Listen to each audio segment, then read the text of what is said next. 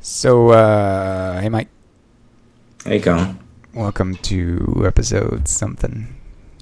No, I know it's episode see. eight. You you told me, you told me it was episode eight, and I was trying to be cute. Yeah. See, I'm convinced you'd do that. You're. I do. This time I did it especially on purpose. Sometimes it's not totally on purpose. Mm, This time I was just trying to poke the bear. so hip. You don't even know. So, it's hip, it's hip to, to not be good at your job. It's hey, speaking of, got a new one. Yeah. Work for you now. How's that going? Two days in. You haven't even Ye- fired me once. What's that? You haven't even fired me once. I was thinking that. It's that's good. That would have gotten like an, that would have been an old joke quick. Yeah. I'm really proud of myself for not. Not Trying. firing me. Yeah. I think I'm off access. I, axis. I mine rarer comedy veins. Yeah, that's what I'm always saying about you. That Mike, he mines rare comedy veins. I meant like a vein of coal, not a vein of, you know, Blood? heroin. Oh, right. Um, so we're doing stuff. Yeah, it's good. I feel uh, so far I haven't gone crazy working from home. I feel very productive, more or less. Good. Good. Uh, You haven't descended into like unwashed, staying up till 6 a.m., getting up at noon yet. like you? I don't do that. I'm good. Um, I- did have a moment yesterday, and this was day one, where I was I was staring at the dog, and I was getting mad as to why she wasn't responding, and then I realized I wasn't talking out loud. I was just thinking at her. I don't think that's a stay at home thing. I think that's a. I don't know what that's a, And then it's a started- mental health thing. She started telling me to kill the neighbors. I don't know. Is that normal? I think so. Yeah, Okay. means That- you uh means you haven't uh filed your uh unemployment insurance. I think something like that. Right. Okay. Z two stroke C. I think. Should I get a Soda Stream? Oh yeah, you're missing you're missing the the micro kitchen. What? I don't know. Do you guys have what did what did you have in your last job? You have like a kitchen where you could get a fountain soda, No. ping pong table. I worked for the government, Oh, but so, no. so just free drugs. Yeah. No, I uh, I, I I enjoy uh, seltzer water, fizzy water. Sometimes I Mm. get the Trader Joe's like uh, lime essence fizzy water. Oh, you get the you get the shishi stuff. You tart it up with flavor. Yeah. Sometimes. Sometimes I just go straight. And uh, I've been thinking that I Yeah, could get well- a Soda Stream. Well, I mean, as you know, I have uh, I'm a home brewer, so I do. I carb my own beer, and at some point, I drink a lot of seltzer as well. And at some point, I decided, like, why don't I just carb an entire keg of water? and so that's what I do now. I have a five gallon keg of water at my disposal at all times. Yeah. It's good. Yeah. If you get a soda stream, I'll get a reverse osmosis water filter. Together it'd be unstoppable. I know. Because then I, you know, the one thing that takes a little while getting used to is that you, you end up with like fizzy carbonated chlorine water. Yeah. That would be weird. It's not, it's not bad to drink. I mean, I'm not a, I'm a city boy, so I'm used to Yeah. I mean, I don't, I don't mind my water. Um, yeah, I mean, I, you know, I don't mind buying the Trader Joe's bottles for seventy nine cents, but I sort of feel bad generating all that that waste. And since I I walk to the grocery, it's sort of a pain to like have a bag full of bottles of water walking back. yeah. I mean, I Uh, probably drink a gallon of carbonated water a day, and that would get heavy. So the other thing with SodaStream is that they have vendor lock in on their carbonation bottles, but uh, then you can get like hacks to be able to refill At them. that up. point, I mean, so you're in Minneapolis. You're, well, you're in St. Paul. Just close enough. You've got. I mean, that's. There's a mail order uh, homebrew place there. That's where I got my Yeah, the, keg and yeah, CO2. it's right up the Midwest. street from me. Yeah, I can almost see it from here. No. It's over. It's in Minneapolis. Oh, I thought you meant uh, the one that's right on Grand. No, I'm thinking Midwest Brewing. Uh, It's over in like an office park area. but then I have to get all that stuff. Yeah, it is a lot of stuff.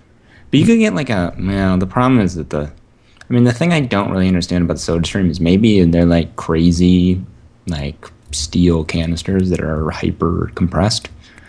But you know, they're pretty small those little tanks. Yeah, they say the small one is good for 60 liters of water, and the uh, big one's good for 120, I think. Uh, that seems really high because I've got a five pound tank, and it's probably good for I would guess ten or twenty kegs.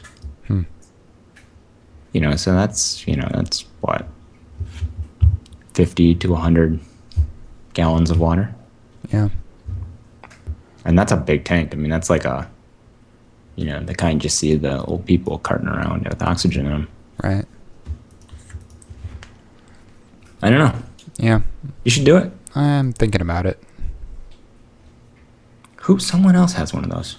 Yeah, there are a few out there. I think the issue is just if they uh, they go away and you've got vendor lock-in, that's no fun. SodaStream seems like the big player. You can always hack. Yep. Get paintball tanks. It seems like a lot of work. Yeah, exactly. Why don't you just start making beer? Mm. Mm. You could brew beer and have people over to drink it and watch. Yeah. You could be like that old guy who invites the kids over to drink. Yeah. But never drinks. Just takes lots of pictures of them partying. You mean a congressman? Yes. Yeah. Uh, so, uh, topics, video topics. So you sent me that Adobe link. Yeah, um, this Ooh. was another SIGGRAPH um, paper that was published, um, but it's something that Adobe's working on, presumably to work into a uh, future application. Um, and it's sort of, it's like a much, much more sophisticated version, maybe, of um, what Apple's doing for color matching in Final Cut X. In oh, part, Oh, yeah. No, I mean, it's much, much. Yeah. yeah. Maybe My impression, so my impression of what Final Cut's doing is just the simple, like, histogram matching. right. So they take two shots and they take a histogram of the the target shot and they take a histogram of the destination like the the shot that you're going to apply the look to and then they just tweak the shot until it matches the target histogram Right. which works great if it's the same content in both shots. But like they show in this Adobe video, if you say have the same person on two different colored backgrounds, things kind of blow up. Now I haven't actually tested that in Final Cut X, but Right. my assumption is that they're doing something you know pretty novel or pretty you know standard like that. Right. Yeah. I mean, the features for multiple shots from the same shoot um, Right. that might not match. Whereas, you know, the kind of thing that wouldn't be that much work to go in and correct manually with the old, you know, three way and a couple, you know, a viewer in your canvas and some droppers and stuff. You know, not Right. not difficult, just time consuming if you have to do that to every shot. Right. And so we should talk about the uh, the Adobe. Yeah. Can you uh, shoot me a link? I seem to have lost it. I was going to ask you for one. Damn it. We closed iChat. I think I got it from Engadget or somewhere. One Oh, of them, would be one of them internet sites. play the going through our Safari history song. I was just trying that and I couldn't find it. Looking in our history for the link to the thing we're talking about. Do, do, do, do, do, do, do. Because we don't have very good management. Doo doo doo. Hmm. Man. This is fun. Yeah, this is this is. We'll some- cut this all out, right? yeah, Do we edit these things? yeah, totally. Okay. Speaking of which, Abercrombie is paying um, I saw, the kid from Jersey Shore not to wear their clothes now. which is It's pretty- kind of funny because I kind of thought he was a douchebag, and I thought Abercrombie was shooting for douchebags, but apparently they're they've met their douchebag quota and now they. Can I say douchebag? Is this does that require an explicit tag? Nah. I mean, not if it's a legitimate douchebag. He is Yeah, it would just be if that was a uh, a libelous douchebag. yeah. Ah. So Uh, what? I don't see it. I'm pretty sure we both looked at this. Hold Mm. on. I'm gonna search. I'm gonna use the power of Google. Adobe SIGGRAPH. Uh, maybe we made this up. Maybe uh, maybe this didn't actually happen, and we should patent this. Did the dog tell you about this? Uh, I give up. oh, here we go. Oh, I got it from Pro Video Coalition. That's why I couldn't find it. Because who goes there? Ouch. They're a good site. I don't know what you're talking about. I know they are. I mean, I was reading it, obviously. Man, let's pick fights for no reason. So yeah, so the base technology behind this. I mean, what what the paper and the the attached video is mostly about is. So last week we talked about the 3D cloud point mapping Right. where you try to basically it's an attempt to find points that are the same in two shots. And so what this what the the main new thing in this paper is is a new way to try to match um, they're calling it non-rigid dense correspondence. So it's a way to find points that are continuous to each other in like a blob, which are the same as those points in another thing put through some sort of transform so that they're you know in some you know from some other angle or whatever but it finds a you know a chunk of the image in the other image instead of finding individual points and with that they're able to basically recover a lot more information about you know the fact that the colors should match things like that. Right, because for basically this, they've removed all of the other systems work on you know have a fairly high level of error.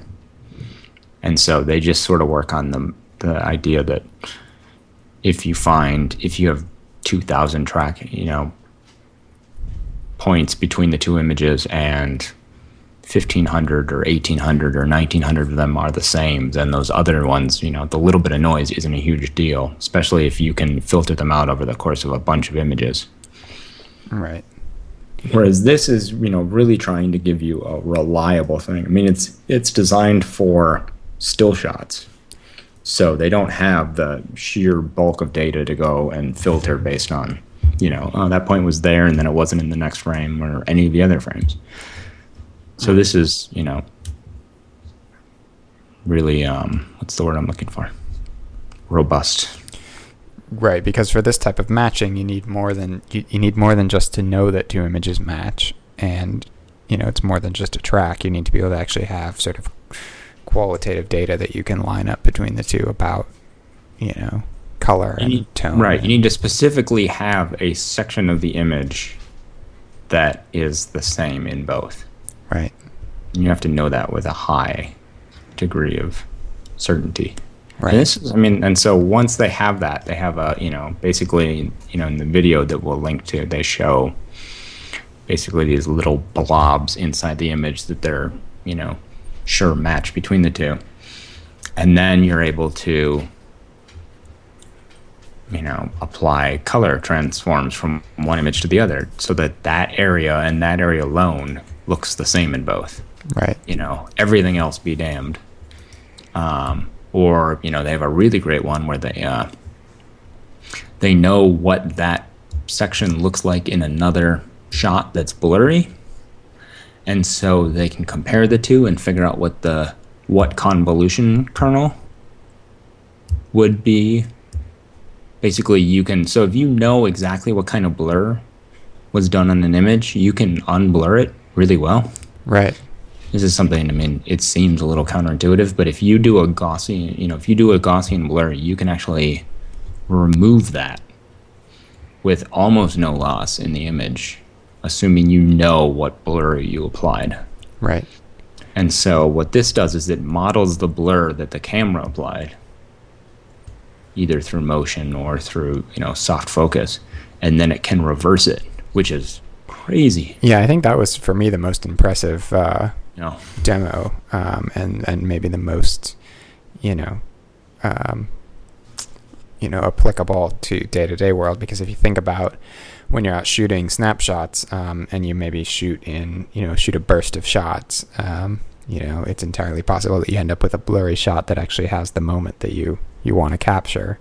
Right. Um, well, and you know what this is going to allow them to do, this technology, the ability to do a really good correlation between two images uh, gives you all sorts of abilities like you know, you you can imagine a version of Lightroom in the future where you have six shots of the same like, you know, car in a field or whatever Mhm. you're shooting and being able to go like oh i want the sun from this shot and i want the car from this shot and i want the you know and it will like figure out the difference in color between all of them and fix that. And it will figure out you know the occlusions between them and you know fill in the space where the car doesn't you know quite match or you know fill in background do the sort of stuff they do with their magic fill. But do all of that automatically from a series of pictures. Right. It's, I mean, very impressive stuff. Um, Yeah, I mean, this is one of those cool things because this is, you know, a lot of the things you see coming out of SIGGRAPH nowadays are are sort of cool tricks implemented on top of technologies like this that are 10 years old. right. And this seems like we've, you know, they've come up with another tool or, you know, basically they've incremented that foundational technology, you know, by an order of magnitude, I would say. So this is, you know, largely, you know, this is, you know, so all the stuff that we look at, you know, that we've been impressed with and the whole, everything we talked about last week, this really is a way to do all of those things much better. And so it's, you know, it's just interesting to see people making these, you know, these sort of optimizations at the lowest level of, you know, these stacks of technology that we are building on top of. Yeah. You know, it's it's similar to like, you know, Apple built this new fancy compiler LLVM and, you know, just you know, a long time people were like, why would you do that when there's this other one already out there? You can keep building stuff on top. And now we're seeing all these crazy innovations that Apple's able to push on top of it or that graphics card manufacturers are able to do with this, you know, this stack that's been built up over the last few years. And so this is, you know, it's going to be interesting to see what people can do on top of this. Yeah, I mean, uh, uh, it's very interesting stuff. Um, it makes me. Okay, I almost got tempted into a sidetrack on text editors, but uh, we won't do that. TextMate. Um, so more broadly, this is a paper, um, a joint paper by two researchers from Adobe and two researchers from Hebrew University um, which is actually uh, I haven't seen too many papers that are, are joint projects like this. Um, but Adobe's had a Adobe and a, a lot of other companies have had um, sort of patterns for the last maybe five ten years, uh, in particular, of picking up research projects out of universities and you know working with the researchers to incorporate them as one-off features into their products.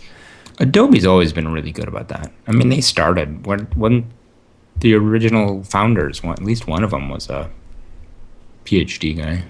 Uh, could be. What's his name? I don't know. Um, and you know, certainly other companies do this as well. I, I, I was just remembering that uh, you know Apple got their multi-touch start um, by bringing on board the guy who uh, came out of I think Princeton, who did uh, TouchWorks, um, and uh, you know held a lot of the initial uh, patents and research around multi-touch. Um, but Adobe seems somewhat unique in that what you know the the pattern will often be, especially with them, that you'll see some really cool demo and a paper come out about um, you know a particular type of you know analysis of an image or you know uh, the one I'm thinking of most recently that you know was pretty mind blowing was their um, context aware scaling and then context aware filling, um, where you sort of see a demo. Aware uh, the what's their new one? Their oh, D shutter, their yeah, motion stabilizer. Yeah. Um, and at least with the context aware scaling, it was one where you saw the demo and then like a year later it was a feature in Photoshop because they'd worked with the researchers to bring it on board. Um, you know, I, I, mean, I think it's it's really interesting. Uh, what do you think about that sort of process, though? I mean, the way that Adobe does that and the way that other people do that, sort of picking up individual features from research and bringing them into products. I I mean, it seems like a good way to go. Um, you don't have to pay for the R and D yourself. The university pays for it. Um, it's a golden parachute for somebody who's been, you know, toiling away at a university for a while. Um, and I don't know. It's probably drastically cheaper than acquiring companies for features. Yeah.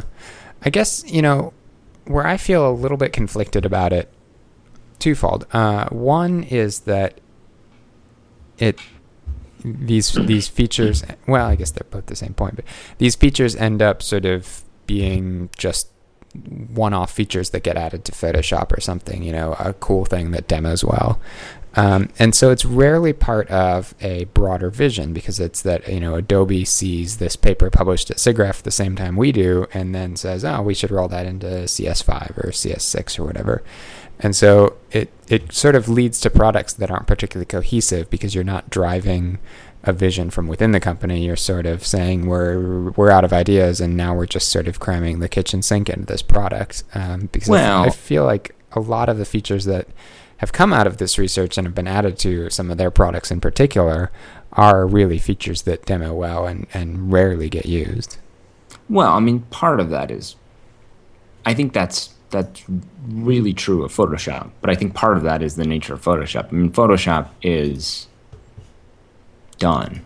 Right. That tool, I mean, with the exception of, you know, running quickly and launching fast and not taking all of your RAM and not crashing every time you forget to save.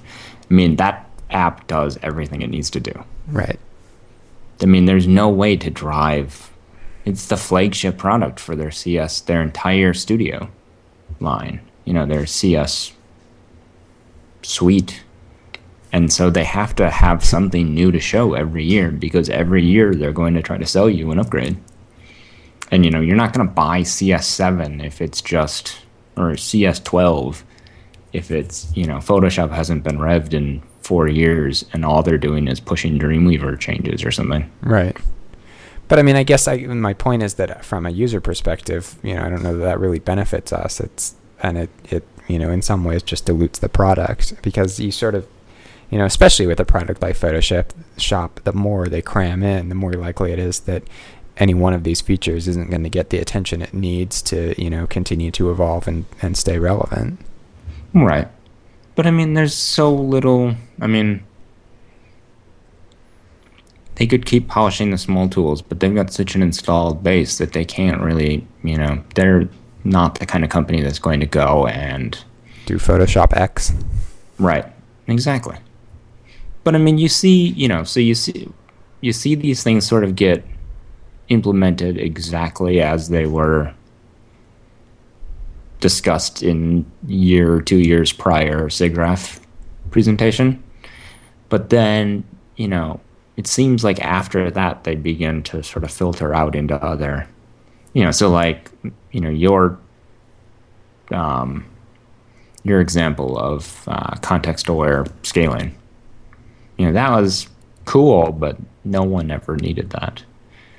You know and the com- i'm pretty sure the context aware fill was done in-house with by that team afterwards sure. using the technology. And that's a much more useful tool.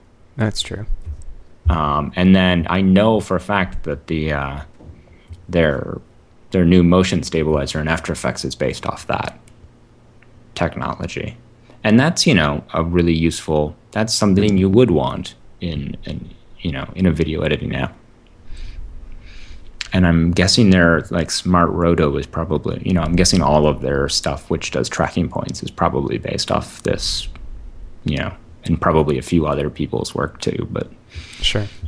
You know, and you know, so there's smart roto that can like actually, you know, move your roto through the entire scene, and then all you have to do is fix a couple things that go wrong. I mean, that's all great stuff. Yeah. Yeah. And I can totally see, you know, if that's if that's if all that stuff is stuff they were able to do because they, you know, did a boring direct implementation of the thing to get into Photoshop so they could keep the guy around and show him that his stuff really matters and mm-hmm. makes it into shipping products that millions and millions of people use. Like, I it seems like a good trade off to me. Okay, I might take that. What do you think more broadly about this idea of um, you know buying up research and you know research that was in the public domain or was you know being you know generated out of a public institution and, and taking a commercial like that. I mean, do you think that that creates, you know, do you think that's a, a net negative and a positive?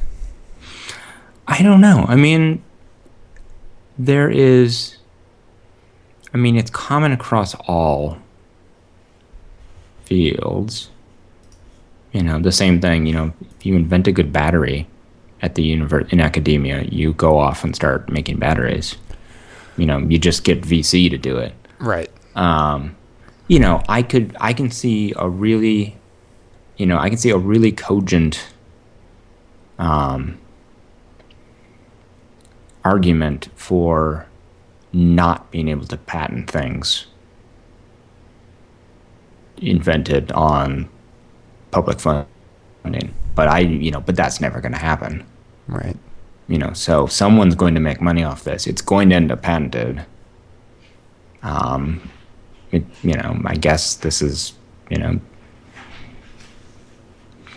it seems like the best possible scenario given all the limitations sure. of our intellectual property system. Sure.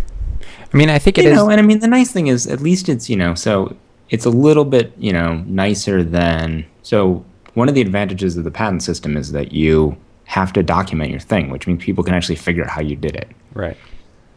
And this is like, you know, even a little bit nicer because you actually were in a sharing mood in the beginning. Right. Well, I was going to say that I think that's one of the nice things more broadly about um, the video industry is that there aren't too many people who have secret sauce. Um, you know, there is a fairly open culture with events like SIGGRAPH and um, the fact that it's a fairly small industry and there's a lot of people who move between companies and things like that.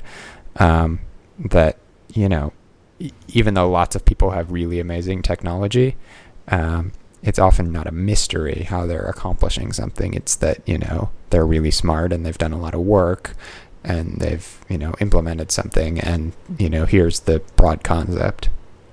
Right. Well, more. So, I mean, the, I think the thing that's really amazing about the video industry is that none of this stuff is very difficult. You know, like e- these things that look like magic are based on very simple math when you get into it. You know, like some of these trackers are, th- you know, a thousand, two thousand lines of code. Sure. Yeah. You know, in a single file. I mean, it's they're not complex systems. They're simple systems done iteratively a lot. And then real i mean so really when when somebody comes out with something new what's amazing is that you know where the most of the time is spent is in tuning that sort of thing. Right. You know because it's a very it's a pretty simple sort of dynamic system you're working with for most of these.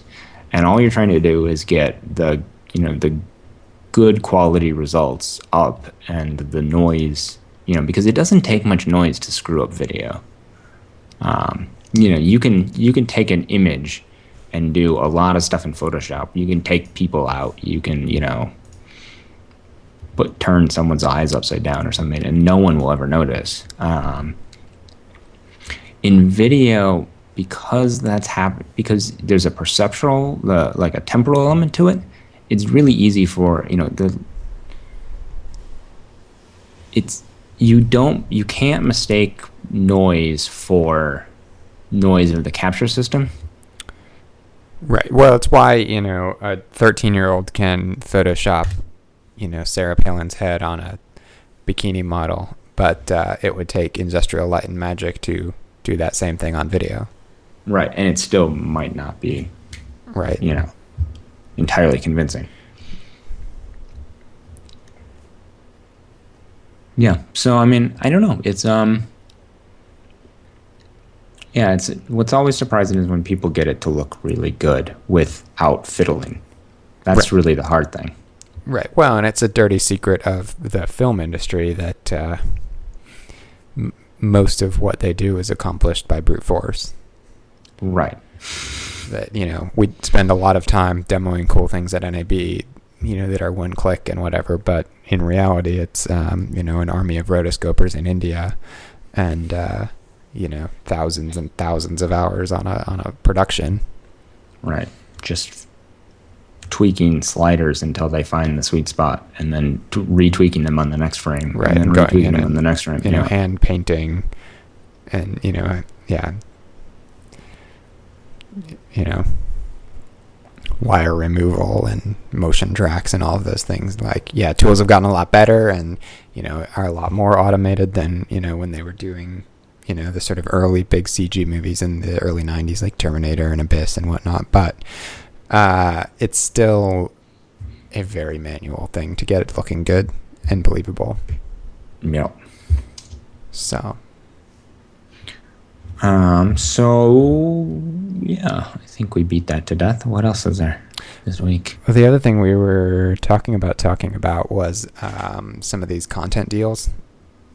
Oh yeah, I'm just mad. Why? So, so let's walk through this. Um, so Fox and ABC are both sort of ramping up different types of schemes um, to pull back from some of the really open models they've had vis-a-vis putting their content online recently. You know, with things like Hulu, where shows are online the next day. Um, they're both looking at moving to models where uh, shows might only be available immediately online uh, for people who are paying for some sort of premium video delivery, whether that's Hulu Plus or whether that's um, cable access or Dish or something. Um, and then for you know plebes like uh, you and you and me, you you don't have cable, do you? No. No. Um, so for people like us, you know, we might have to wait a week or two weeks before we can watch those shows online. Yeah. I mean, so is this? I mean, it seems surprising to me that advertisers are still paying such a premium for ads in cable television, terrestrial television or cable television. I, I agree. That is pretty surprising. I mean, I Because know, I mean, obviously, the reason why they're doing this is because someone makes more money. Well, so the cable providers make enough money that, by extension, their business buying shows from the the you know the affiliates buying the programming from ABC or NBC or CBS or whatever is worth more money than they would get selling the ads directly and putting stuff up on the web. right. And I mean, you know, like, I it, that just amazes me. Well, I agree. I I mean, mean, you look at like cost per clicks in Google Ads are a buck each for for a good qualified lead. More, you know, you can pay fifteen bucks for a click if Yeah. you're, you know, in the right. If you're looking for the right kind, you know, if you're if you're selling timeshares or something that's Yeah. really hard to get people. Um, but it just seems amazing that like something where you get that many eyeballs and where you have the ability to actually track engagement, like you know, because they wouldn't even. I mean, maybe it, is it that they get a lot for those click throughs, but there are just so few of them. I mean, is the is the dirty secret that we're all still like convincing and that like ad people are still con- or you know they're still able to convince the people to ad buys that it's worth it to put an ad on in the Super Bowl, even though no one I think that may be a big would click it. it. if it were online. I mean, obviously the Super Bowl's a bad. Right. But I mean, you know, th- th- the only show that I watch semi semi regularly um, Grey's is, Anatomy. is Daily Show, um, which when I watch it, I watch through Hulu, and I'm always shocked that you know how few commercials there are, how limited the the commercial pool is, and the fact that sometimes you know not only will you see the same commercial multiple times per episode, sometimes you'll see the same commercial back to back. Right. Um, a- and you know at most you'll see maybe two or three different advertisers and it is a bit shocking because you know i'm much more likely to watch the ad on on the daily show streaming via hulu than i am to see you know a random ad on broadcast tv Right. I mean, because you have to. I mean, they're actually able to lock. I mean, at least lock you into watching it, right like playing or it. playing it yeah i mean there's nothing stopping me from opening a tab i guess but i don't you know i, I watch it and so it, it is very surprising. I mean i can understand um, from the perspective of someone who's got local affiliates that they need to keep happy because they do have revenue coming in from that path. You don't you know you need to respond to their needs. Um, Right. and particularly with the cable companies uh, you need to respond to their needs because they have subscribers and they're paying to carry your channel um, but are they paying? I mean, I just can't imagine. I mean, so the affiliates I understand because they're doing things like local out. I mean, they're basically a low, local sales right venue. I mean, they are they're literally. I mean, they're selling ads on your. You know, they're the ones who sell those in that one local ad block. Which, if you get rid of the affiliates, you would have to sell those ads yourself. Um, and they're doing things like you know providing the news service which you can you know leverage whenever you're something happens in the middle of Iowa or something. Right. But I don't know I mean, it just seems like they should be able to get you know advertising in general. I mean look at look at print. Print can't make any money on advertising anymore compared to the web. So why is it so different for video? Yeah. Well, now is it just not there yet? Or is it is it the difference of a like a point to point system? Is it just so much more expensive to get content to people on the internet don't compared to sticking it in the air? I don't people pull it down? I don't know.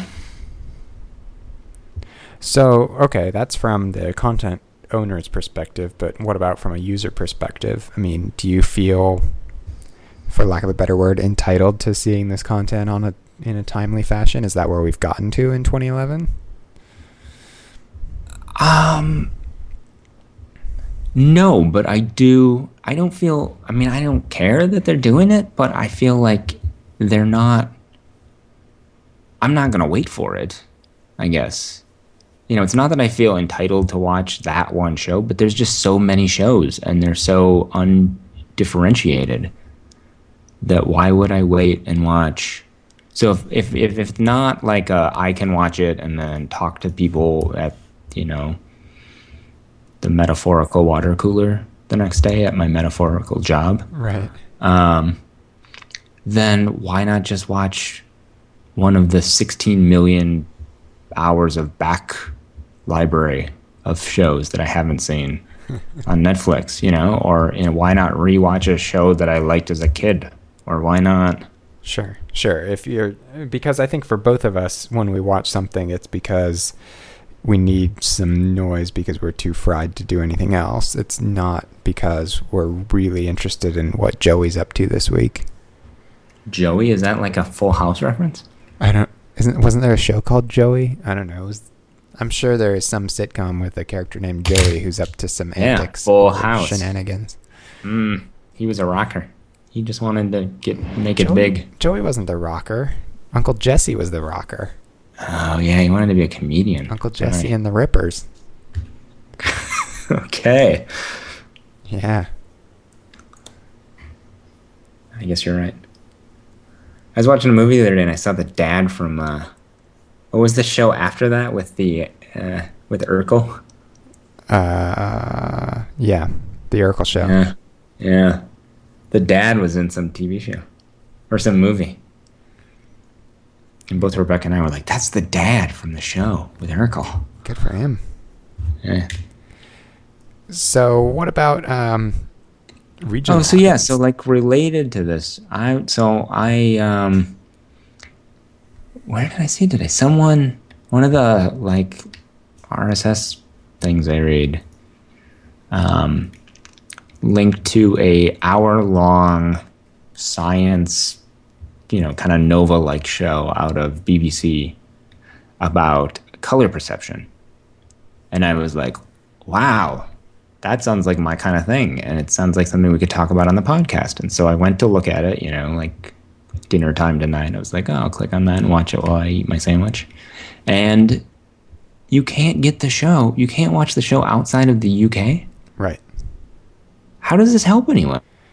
Well, um, with the BBC, that's that's a tricky issue because I, I know that a lot of people in the BBC would like to make their content available without restrictions, but because they're a government enterprise funded by TV licensing, where you know if you're not familiar with the way TVs work in the UK, you still literally pay an annual license to own each TV in your house, and it costs money to have you know two TVs versus one TV, and that Huh, money I wasn't aware of that. yeah, that that money is what funds the BBC and all of their various ventures. Now, the BBC, of course, has many, many other revenue sources because there's BBC Worldwide, and they have a lot of marketing and and you know, other ventures. But you know, historically, and I think the bulk of their sort of big produced content on BBC One and BBC Two um, comes out of the funding from the license fee, um, and so both for sort of symbolic reasons and also I think for you know either legislative or or from pressure from um, parliament reasons they've restricted content to just the people who ostensibly are sort of paying very very much like what ABC and Fox are looking at people who are you know covered under that that licensing Right, but they're not. I mean, they're not even doing that. They're not saying like you have to have a TV at home and by Mm, right, extension well, but the- you have know, the- done this. You just have to live in the country. right well but the point So is the only people they they could the only people who watch it are people they could be losing revenue.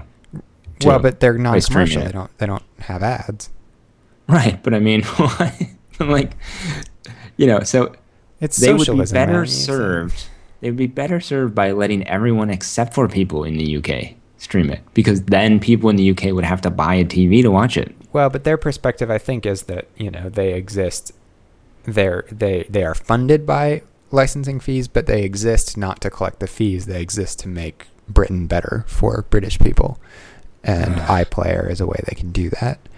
Um, now, this is a, this is a, a big issue that uh, that impacts my life um, because the the best uh, car show in the world, Top Gear, is uh, aired on the BBC, and it doesn't air in America um, until much later, and, and they cut out all of the America bashing jokes, uh, which sort of ruins the show. Um, and and so the only way to get it is to steal it. Um, now, interestingly, uh, the many of the show's creators are not only sort of well aware that this goes on, they, they've given more or less tacit approval. The producer of the show often links in his blog to the site where everyone downloads pirate copies from, and they've actually done a number of videos jokingly referring to, uh, you know, the site and to the BitTorrent community, and um, you know, they've obviously accepted that this is going on, and, and BBC has in the past tended to not be particularly litigious about this sort of thing. Um, so if you'd like to see that color documentary, I'm sure we could hook you up with a copy. I Um, would, but it just seems. I mean, I don't. Well, but I, I mean, guess. I guess you know. Have you ever tried to watch Netflix or Hulu from Europe? Because it doesn't work either. Right, I just don't understand how any of this helps. Well, I mean, so. I mean, I. It just so the people who are going to watch it, no matter what, will find a way. right. That's why we I mean, have this is- proxies. Yeah, this is like soft. It's just like software piracy. You know, it's the same argument. Like the people who really want it will get it, and the people who, you know, you're trying to convince to be interested, the people who like have that like, I'm gonna watch something. Yeah. You Well, know, they, I- they they get turned away. I agree. I mean, I, and I think that you know, even though I brought up Netflix and Hulu, I think those are two slightly different issues compared to BBC because those issues deal with content licensing in regions, and someone different might own the rights to a show in Europe versus Right. in the U.S. You know, with the BBC, it's much more akin to, for example, you know, people in America not wanting to pay taxes to um, you know, for foreign aid or for you know supporting illegal immigrants or something. You don't want to see your money in any way benefiting someone who's not part of the system. Um, and I think that's the pressure that's on the BBC. You know, for better or worse, that's the pressure that they're responding to when they lock iPlayer down. Right. Um, so it's, you know, it sucks. It definitely sucks that BBC has some of the more exciting content out there these days, but uh, it is what it is, I suppose. Yeah.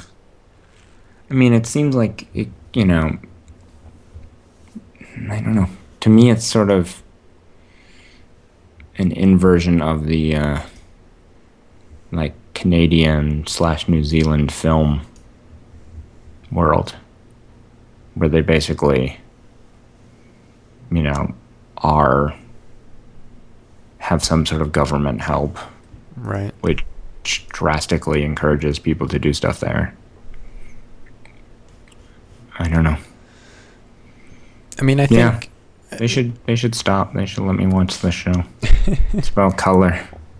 I think you know one of the more unfortunate things is that both you know this and the situation with Fox and, and ABC in some ways points to us taking a step backward in terms of access to some of this content. And this you know yeah, over the past few months there have been a lot of cases of things like this as different deals have expired. Content has disappeared from Hulu and disappeared from Netflix and disappeared from iTunes as people choose not to renegotiate or re-up deals. Um, and I think Right. it's re- really unfortunate because it did seem like we were moving in the right direction in terms of having access to content in ways that, as users, I felt comfortable with, whether that was watching ads on Hulu or paying a subscription fee to Netflix or paying a rental fee to iTunes. You know, I liked Right. that if I wanted content, I could get it one way or the other.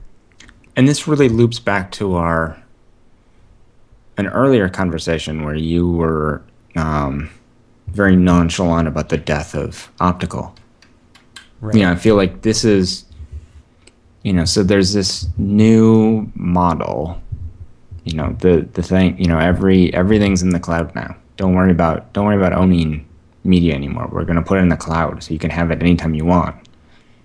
And then it just seems like there's always going to be these expiration dates Right. you know, it seems like I mean, the, I guess the part that's really disappointing about all this is, to any casual observer, we know it's Sisyphean. Like it's not going to work. Right. There is no way that ten years from now it's not going to be all DRM free. Have it whenever you want it. You know, pay whatever the monthly fee is, but be just you're done. You can get everything. Well, you know, actually, I think we had an interesting case this week that might might be informative um, because I, I think we actually went through this same situation with uh, music earlier this decade or last decade, I guess, where um, Yeah, you know exactly. we, had, we had piracy and then we had iTunes come along and everyone said, you know what, 99 cents for a song, that's pretty great.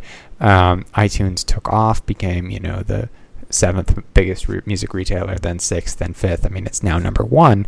But as this was happening, uh, the music industry started to perceive the, the potential threat that is iTunes and started working to um, come up with alternatives. And so you saw two things happen. First, you saw everybody under the sun launch their own music store. Um, and then you also saw record labels pulling content off of iTunes. And record labels quickly realized that that was, you know, self-destructive. Um, right. and this week we saw Walmart shut down their music store. And I remember pretty vividly when Walmart launched their music store because it was one of these, you know, does Walmart music store spell the death of iTunes? Um, because they were selling songs for 88 cents a piece instead of 99 cents a piece. And Right. consumers, you know, will go to what's cheap. Uh, and of course, the reality Well, was consumers will go to what's Right. easy and, you know, what works and what has good selection and, and you know, Right. what bounces right to their iPod. But you know, I think that this is for video a similar sort of blip where owners of content get a little worried that they're they're being a little too liberal and they pull back and then they're reminded pretty quickly of the fact that users aren't going to come begging for the content. Users are going to seek out the path of least resistance to get that content which probably or means, just choose different or, content. I or mean, just choose content yeah. We're not you know it's we're no longer in the day of three channels where you just you know like how okay how many reality shows are there for people who want to be chefs? Right you know like i'm pretty sure i can find one of them right now that i can watch for free. Right. Or people doing a dangerous and dirty job somewhere. You know like who cares what it is? Like it's none of it's I mean, nothing that they're producing is good enough that it matters anymore. I mean, HBO can afford to be dicks because HBO makes good content. right. And the same is true of, you know, uh, very few other news stations. I mean, they're racing to the bottom on production value or production cost, and they're, you know, trying to act sanctimonious about, you know, you know, their relationship with the customer. Like, you can't do both. Either make something that's unimpeachable and that people will, you know, jump through hoops for, or, you know, make it really easy to get. Yeah. Well, I mean, you know, I'm generally optimistic that you know we're moving the right direction, but it, Yeah, I mean, it's gonna, you know, it's gonna stabilize in much the same way the music industry has, for the most part, stabilized now. right. I mean, it, quite honestly, you know, if you're willing to buy music, and most people are, um, you know, you can get the music you want very easily now, legally and easily. So, you know, and that took. Yeah, well, it's you know been Fifteen years. well, it's been about twelve years, I guess, since Napster. Um, Yeah. you know, t- 11 or 12 years. Um, and I would say, you know, we've been in a pretty good situation for a few years now where, you know, we're, it's just not interesting to sort of worry about where you're going to get music from because you just go to iTunes or if you're slightly more technical, you go to Amazon. And Right. you- you- and now, you know, Spotify or something else if you're um, interested in some of these other models. Yeah. But I don't know. Um. So yeah. So when are we gonna see something like Spotify for video, Well, I mean, I think or like what's Netflix the other one? streaming is- Rhapsody. No, but something that's like finds you gems that you didn't know about. I guess Netflix. Yeah, I Yeah. I think Netflix has the best discovery. You know, I suppose. I guess it's also hard because video is so much longer form. right, You know, you don't get you don't do playlists. right. Well, there someone launched a an app this week. We should. I heard it's really bad, but we should look at it. It was like a Facebook game thing for doing. Uh, basically, it's like turntable, Oh yeah, for YouTube videos, sure, sure. which I always wanted to do. I always wanted to set up like a, a bar night. You know, where you do like open mic type things, but I wanted to have like a night where you could go to a bar and people would um, do like links. So there'd be a video projector set up, and you would you'd go in and drink, and people would find like, you know, they sign up to be on the list, and then they would get to like show one or two YouTube videos. Yeah, So it would be a competition to find the most obscure, strange, weird junk on YouTube. yeah. Well, I've often, uh, often, I've thought that um, Google Hangouts might enable some of those interesting um, sort of virtual situations to happen because one of the features of the Google Hangout is that in addition to the video streaming, you can bring in YouTube videos that you all watch in sync.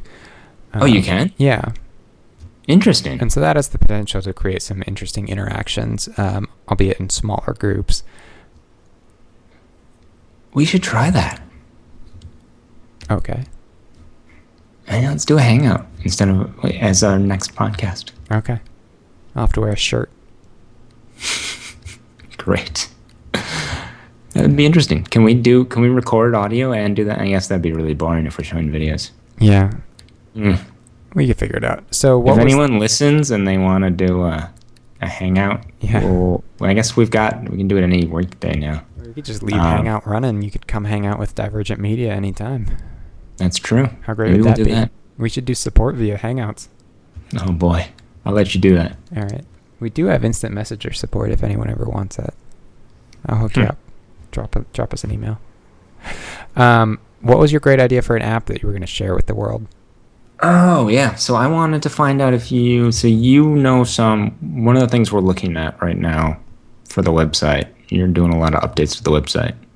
And one of the big things was a way to upload files to us for support, like Yeah. large files, um, and be able to start over in the middle and things that you get in basically every um, file upload system besides websites.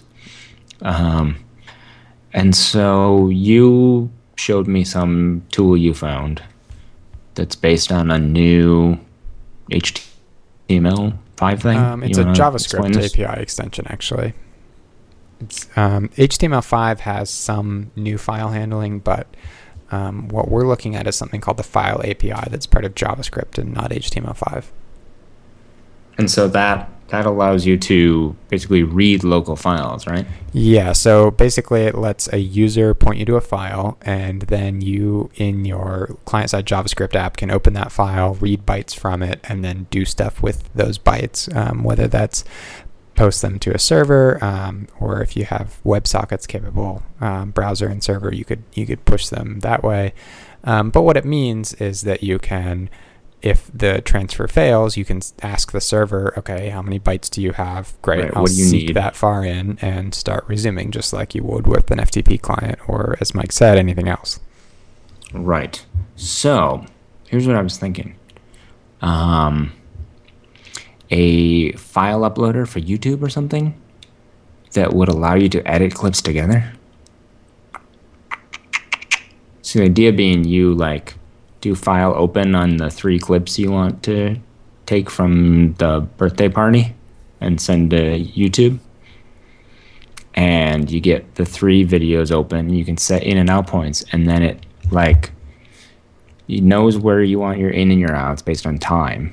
So you know it's a standard editor just like any other, except now you can get files that are local.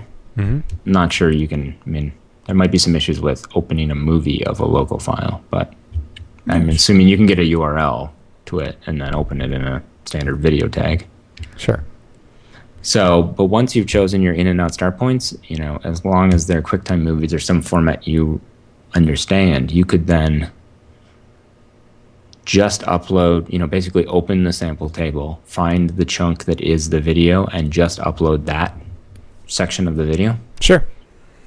So you could take like an, so you could basically have a simple editor slash uploader that would allow you to like go through all two hours of your, you know, which you know, most people I'm sure when they're shooting something like a birthday party, they shoot one shot, you know, and it would be, you know, the the only way you could do that with a web editor right now would be upload the entire file, transcode it to something you can play back, and then, you know, let people edit the whole thing off the server.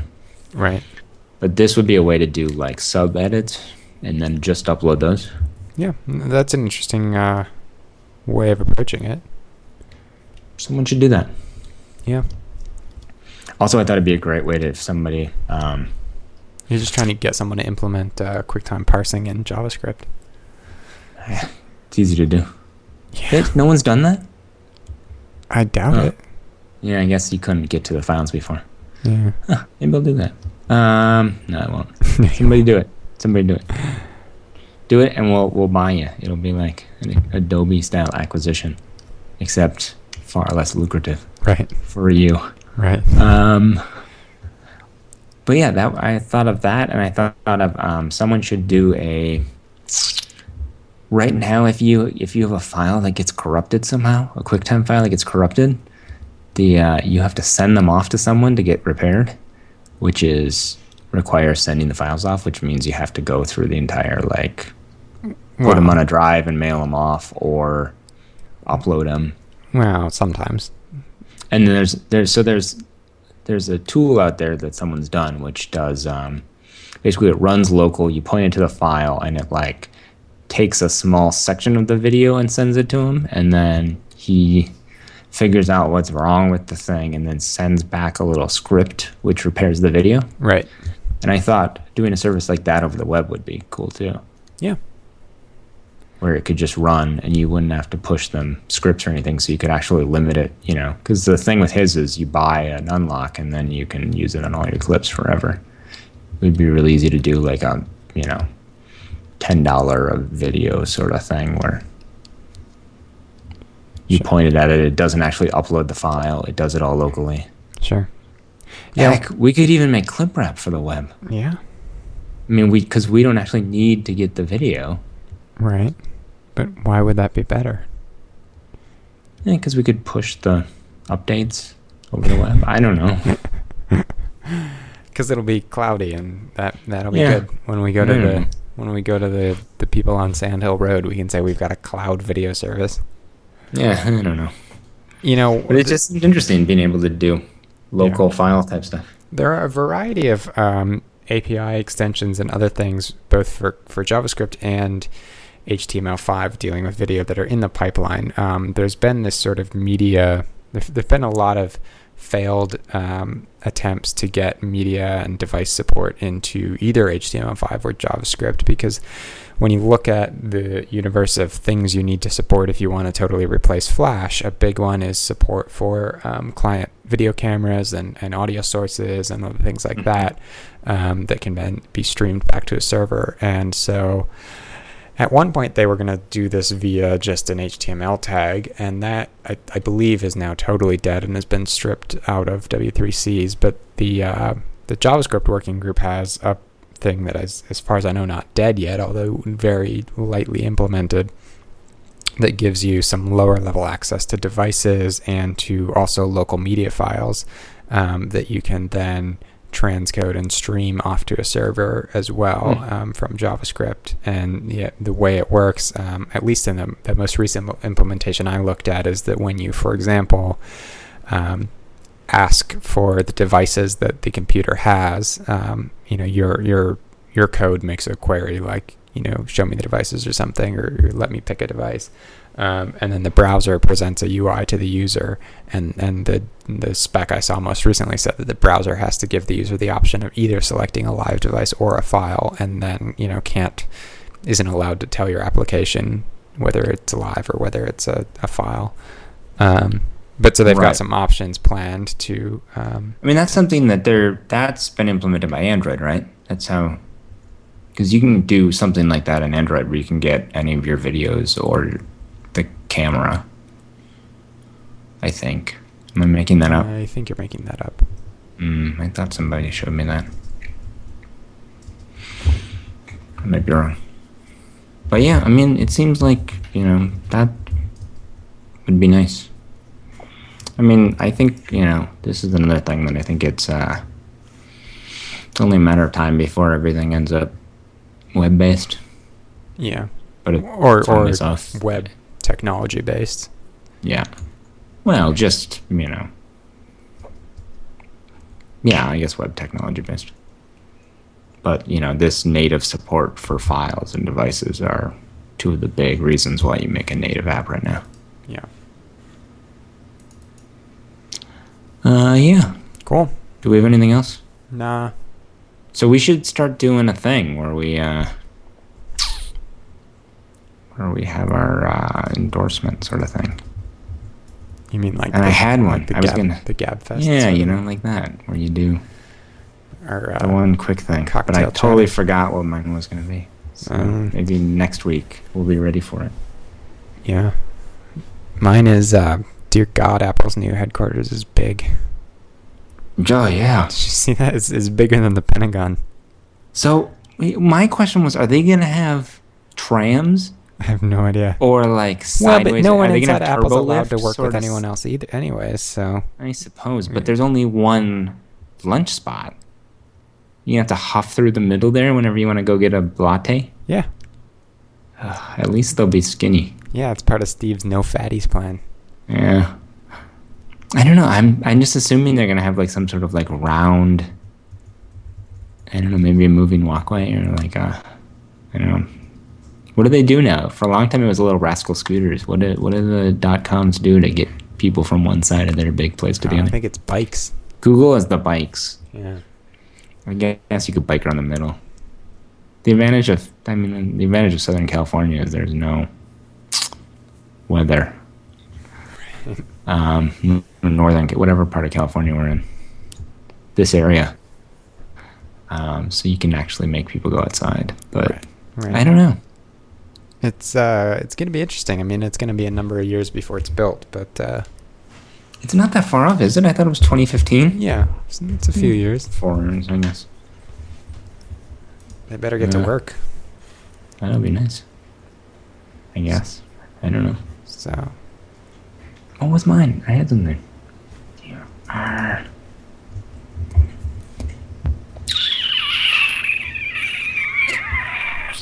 I don't know what it was. all right. Well, next week. Next week we'll have them. For sure. All right. Okay. Peace Is that- out. Is that it for this week? Yeah, sure. Okay. Talk to you later. See ya. And uh, yeah, people will we'll do the hangout thing. Let's do it. Yeah. Um, what's your? How do you tell people who you are on? I'm one two three zero two three three. How do you I'm- tell people how to find you? I'm. Just uh, your name? I guess so. Yeah. I'm C McFadden at Gmail. Oh, I'm. Uh, what am I? I made up an email address for this. No. Do they tell you in here somewhere? I don't know. Where's my Google Plus? Uh, It doesn't stuff? show my email. Oh. I'm Mike Woodworth at me.com. So, friend us up. And, uh, we'll try to leave a hangout open tomorrow during work. yeah. and uh, stop by and say hi if you listen to this. It'll be interesting because you got some numbers, right? You looked at how many people downloaded this, Yeah. and it wasn't. It was more than I expected. Yeah. Although I I forgot to mention that iTunes sometimes uh, inflates those numbers a bit, but no, it's probably still you know not zero. It's more than people I know Yeah. No. I think, directly. I think that's true. yeah, so that's good. Yeah. Yeah, Wow. we'll try to do better. This is. We'll even get a song soon. yeah. We gotta get Merlin to write us a song. He's writing them for everyone else. Yeah. uh, well, I mean, you can do one. Could do. You still got your 808, don't you? No, I sold that. Ah, GarageBand it up. Yeah. Okay, let's Bye. get out of here.